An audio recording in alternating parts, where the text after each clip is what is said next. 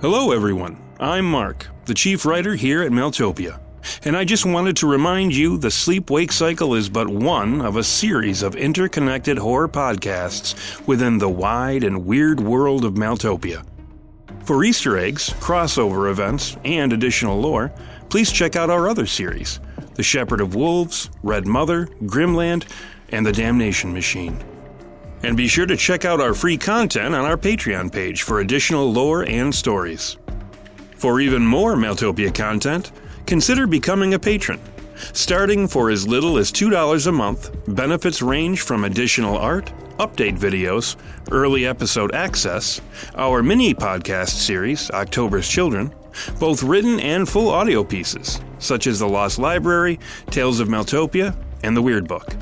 You can also gain access to our found footage show, the Weird Tape series, and even our Patreon exclusive, fully produced audio series, Devil's Clay.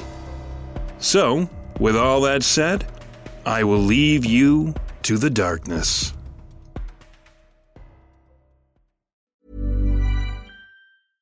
I'm Sandra, and I'm just the professional your small business was looking for. But you didn't hire me because you didn't use LinkedIn jobs. LinkedIn has professionals you can't find anywhere else, including those who aren't actively looking for a new job but might be open to the perfect role, like me.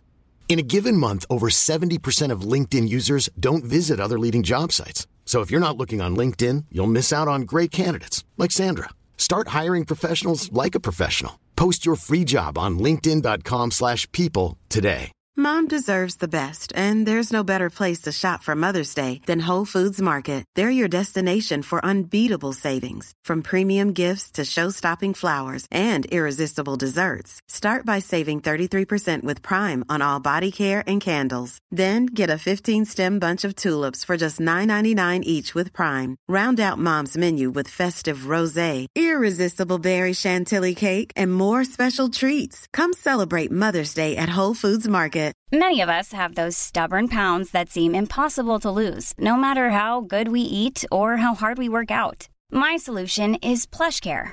PlushCare is a leading telehealth provider with doctors who are there for you day and night to partner with you in your weight loss journey. They can prescribe FDA-approved weight loss medications like Wegovy and Zepbound for those who qualify.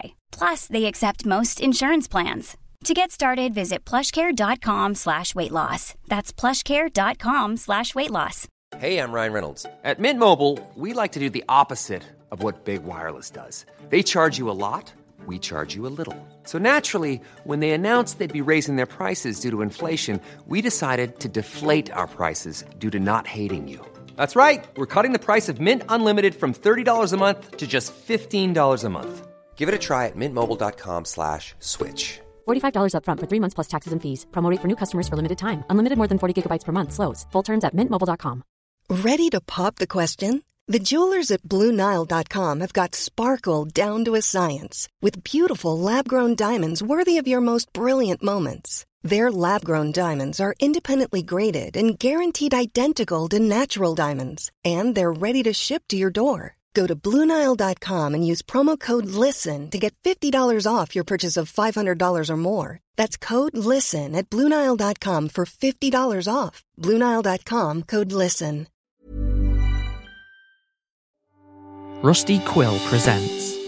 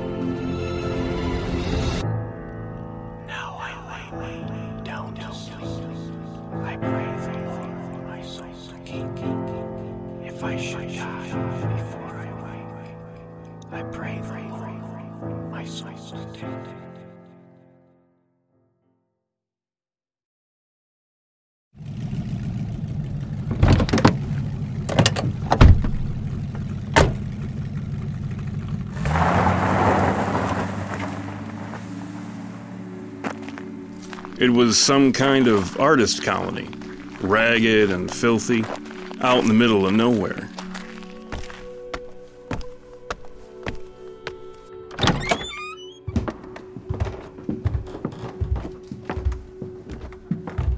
They had a little dump called the uh, Community House, a busted up two story hostel where a little pocket change could nab you a cot and a dry corner for a night or two. Some extra coin got us the luxury suite, an entire room with a fully functioning door.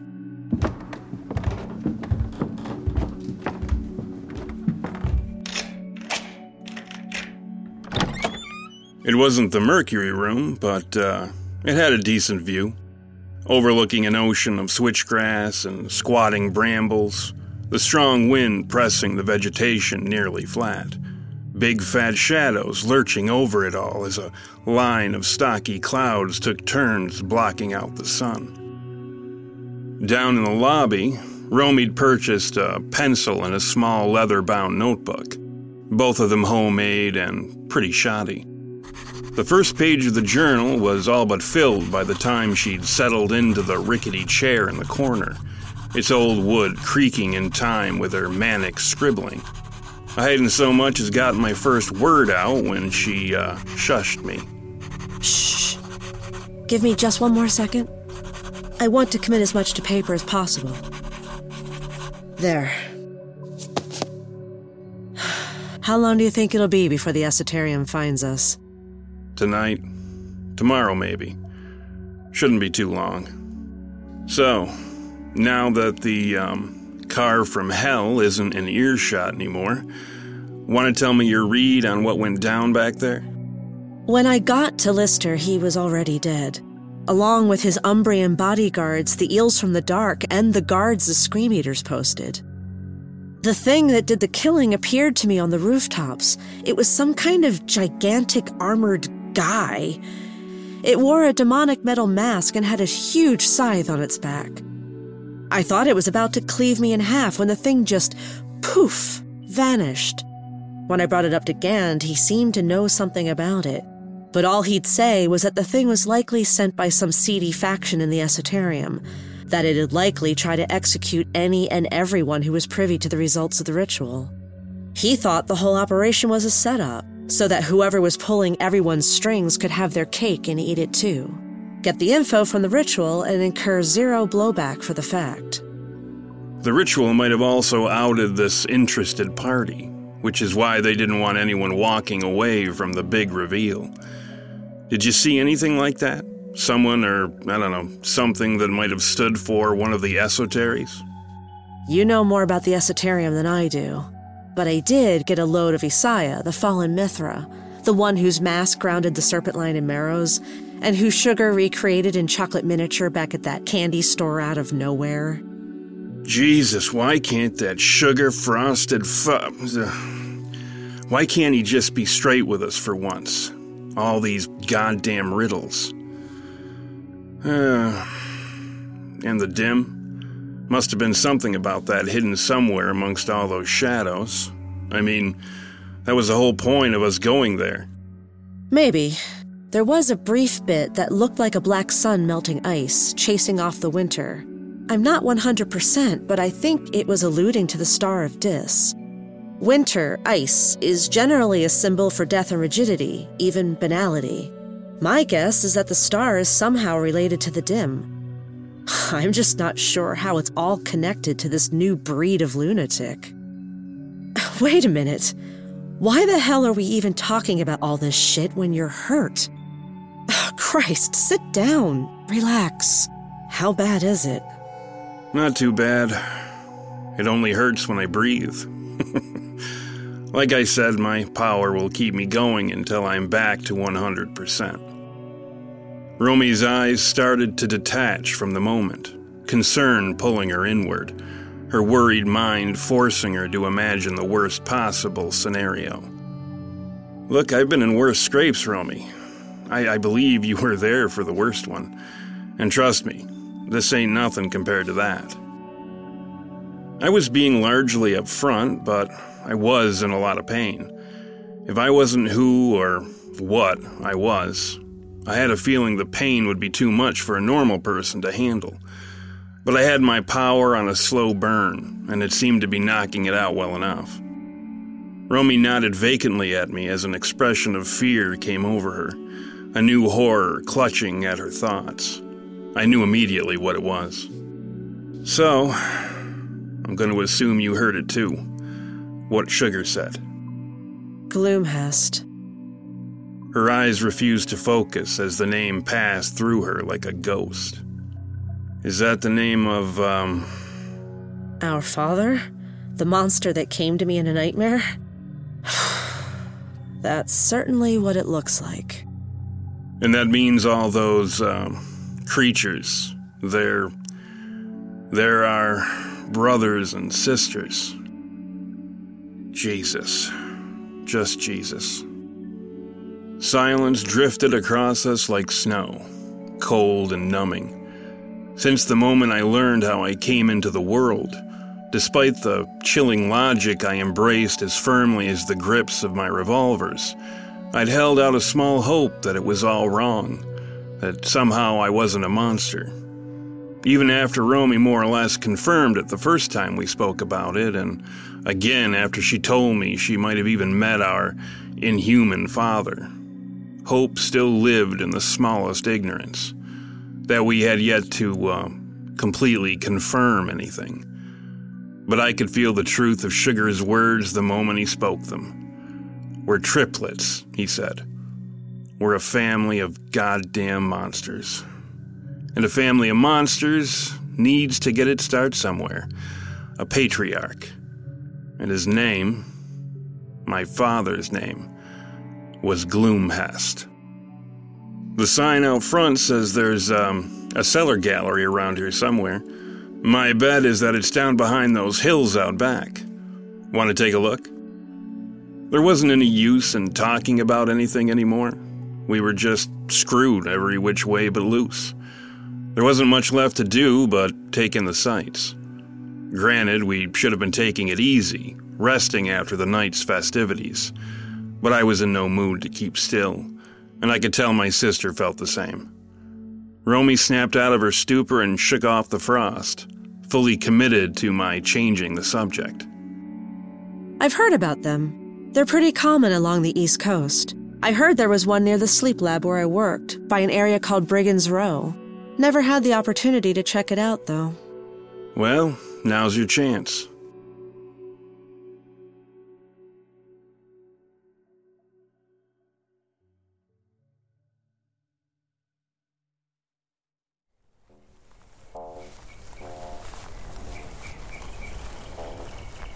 On the bright side, it was a nice day. Sunshine tumbling out behind big, puffy white cloud banks, birds chirping, a breeze tinged with the scent of lilacs. The perfect contrast to the metaphoric dark cloud always floating above our heads. Once we crested the last hill, the artist colony came into view, forming small clusters of wooden huts spread out across the wide meadow. Trudging down through the high grass, we were met by a couple of locals, two guys dressed in painter's smocks. They were both pretty pale and disheveled, even looked a bit confused, like they'd just come out of hibernation. While I couldn't tell exactly what it was, they were clearly on something. Hi, welcome to Vissa's colony. Could we show you around? There's plenty to see on both sides of the eye. Uh, yeah. We came to see the cellar gallery. The sign out front of the community house said you had one. Is it close? Of course, everything is close. It's located inside the Dutch house, Marcus Vissa's residence. He's the founder of the colony. He passed a while back, but left this land to us. I can take you there, but it does require a donation. Not a problem. So, uh, what do you guys do here? What kind of art, I mean? Our mediums are many, but our subject is the same revelation. Those, uh, buildings over there, the ones without windows, they're plunge houses, aren't they? Plunge house is an offensive term, a pejorative assigned by those who are content to forget their own glory, to condemn what they no longer understand. The structures you're referencing are places to look upon the self with unstained vision, to walk pathways leading back to the great darkness, when humanity was unlocked from its flesh its thoughts and dreams no longer imprisoned within brains and behind bones. When the inside filled the outside. This is why the universe has become so much a void, because our thoughts and dreams were forced back within us when we woke up from the truth. Oh, my, my apologies. I didn't mean to offend. We call them revelation houses, wherein the spheres might meet again, if only briefly. But even from so slight an intimation, we gather our lost wisdom. Wisdom that guides our hands, hands that hold clay, brushes, flutes, chalk, pencils the liminal tools for rebuilding the godhood we once partook, once upon a great darkness. Now, let me show you what you came to see, and maybe y'all understand, if only somewhat. I gestured that we should hang back and let the weirdos get a good ways ahead of us, so I could get the skinny on what the hell just happened. All right, what was that all about? And what's a plunge house? It's more of a European thing, but there's this plant with strong psychedelic properties. I don't know its scientific name, but while I was at Salence University, I heard it called things like Molex clover, night clover, stuff like that. It apparently grows in some pretty out of the way places, and people smoke and drink it to receive visions, specifically, visions of the Great Darkness. More specifically, visions that don't cause you to wig out, becoming a stark raving white wig for prying into the great darkness. I guess it was quite the craze for a little bit. People gathering in plunge houses to recall the darkness, as in plunging into the darkness. The stuff was outlawed when its ingestion was determined to cause all kinds of mental abnormalities. Huh, I didn't even know the plant grew over here. Passing through the colony to get to this Dutch house, I could see something of the art that was being produced. That is, if art was a word that applied to what I saw.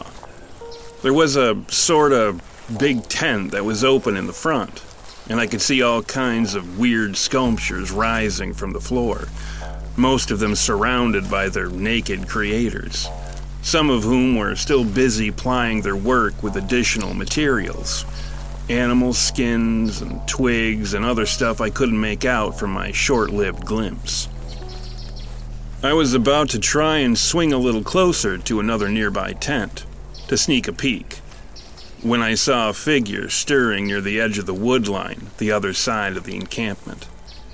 It was more of a hint of a figure, just a minute impression of something white and corpulent dead eyes staring from beneath dead, fruiting flesh. The wind picked up, and I heard a hiss of a voice melt beyond it. You failed me, failed to deliver her to me. But fret not, Isaiah. You will redeem yourself to me. Soon.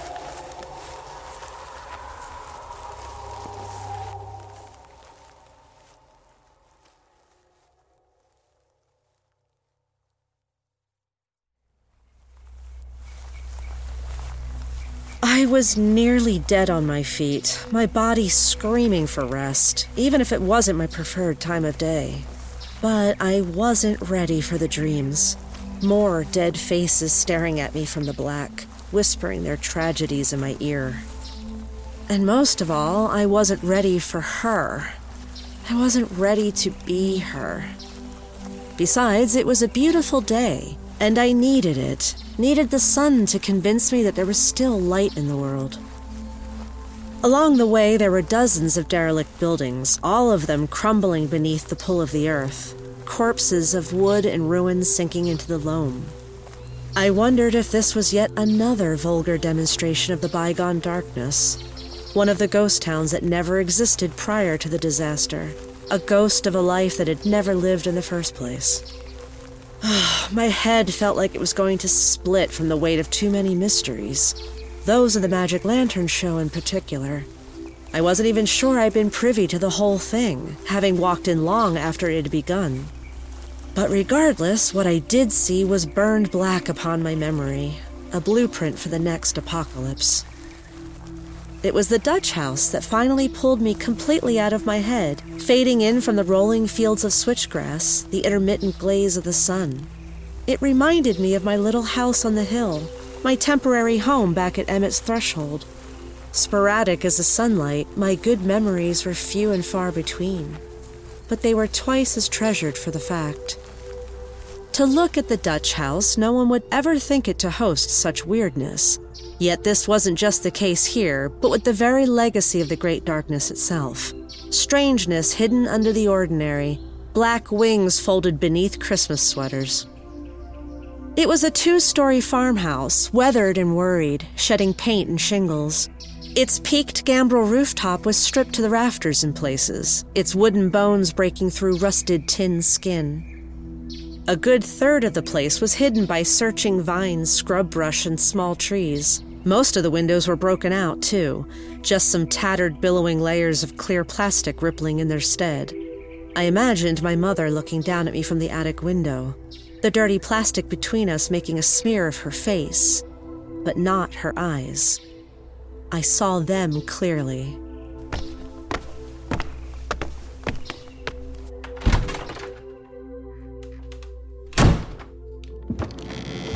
You'll find the gallery right down the stairs at the end of the hall. We'll leave you alone to witness it, as the sights should be received in as much solitude as can be provided. We both nodded while we made our way down the hall, the wood creaking beneath our feet, the wind whistling through the holes in the wall. Cellar galleries were one of many recurring artifacts of the Great Darkness generally tucked away inside small, ordinary houses. Sometimes a gallery would stretch between several dwellings, the basements dug out to create a labyrinth of intersecting showrooms, a labyrinth of art.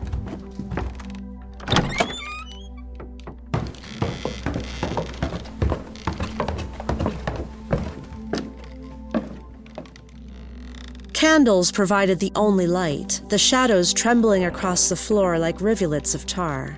The earthen room was crowded with canvases mounted atop their easels, all of them turned away from us, almost in disregard.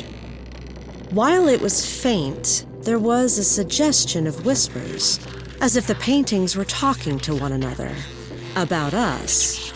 I didn't know why I thought that, as the hushed chatter was barely audible, let alone distinct.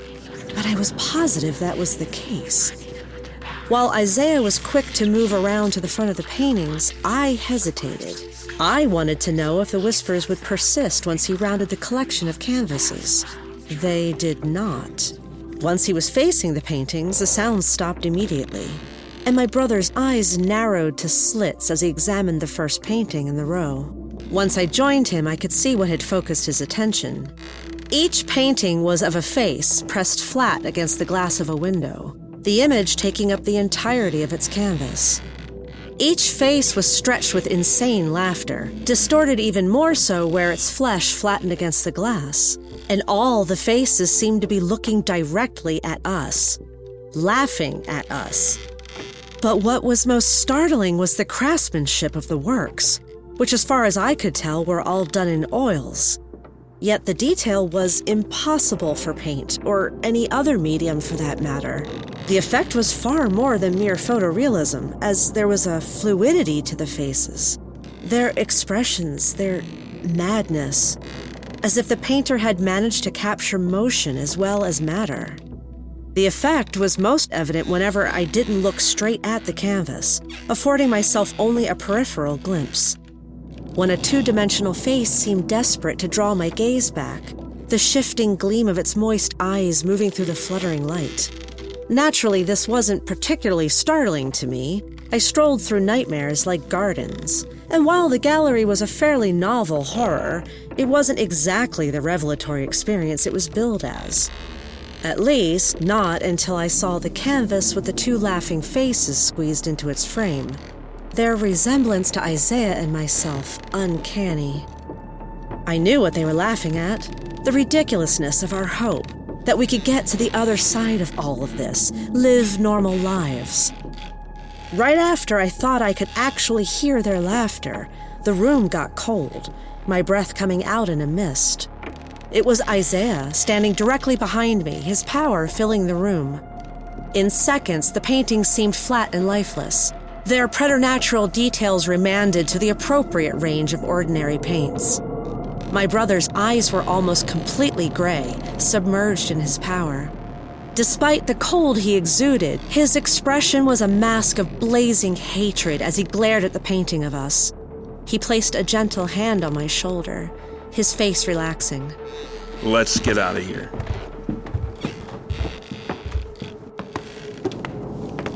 The two artists were gone when we came up from the basement, apparently leaving us completely to our revelations. I couldn't have been more eager to pull that door open, feel the sun on my face again. But no sooner had I placed my hand around the knob than came the laughter from below, our own laughter, from the cellar, seeping up through the cracked floorboards. they really think they can do this. Survive. Live a normal life. How ridiculous. can you believe them? I know, right? What morons! don't they know they don't have a chance? Not a chance in hell! They'll try and they'll fail over and over again until they're dead, all curled up and rotting under the ground. Isn't that right, everyone?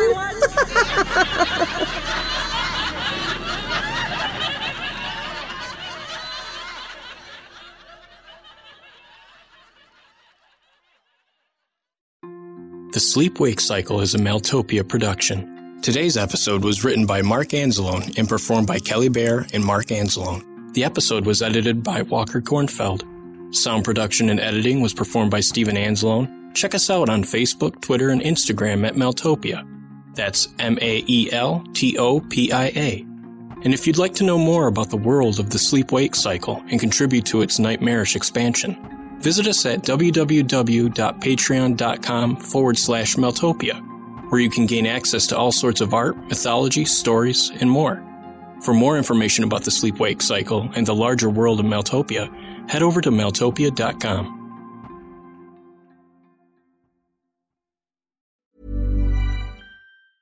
Normally, being a little extra can be a bit much, but when it comes to healthcare, it pays to be extra and United Healthcare makes it easy with Health Protector Guard fixed indemnity insurance plans. Underwritten by Golden Rule Insurance Company, they supplement your primary plan, helping you manage out of pocket costs without the usual requirements and restrictions like deductibles and enrollment periods. So when it comes to covering your medical bills, you can feel good about being a little extra. Visit uh1.com to find the Health Protector Guard plan for you.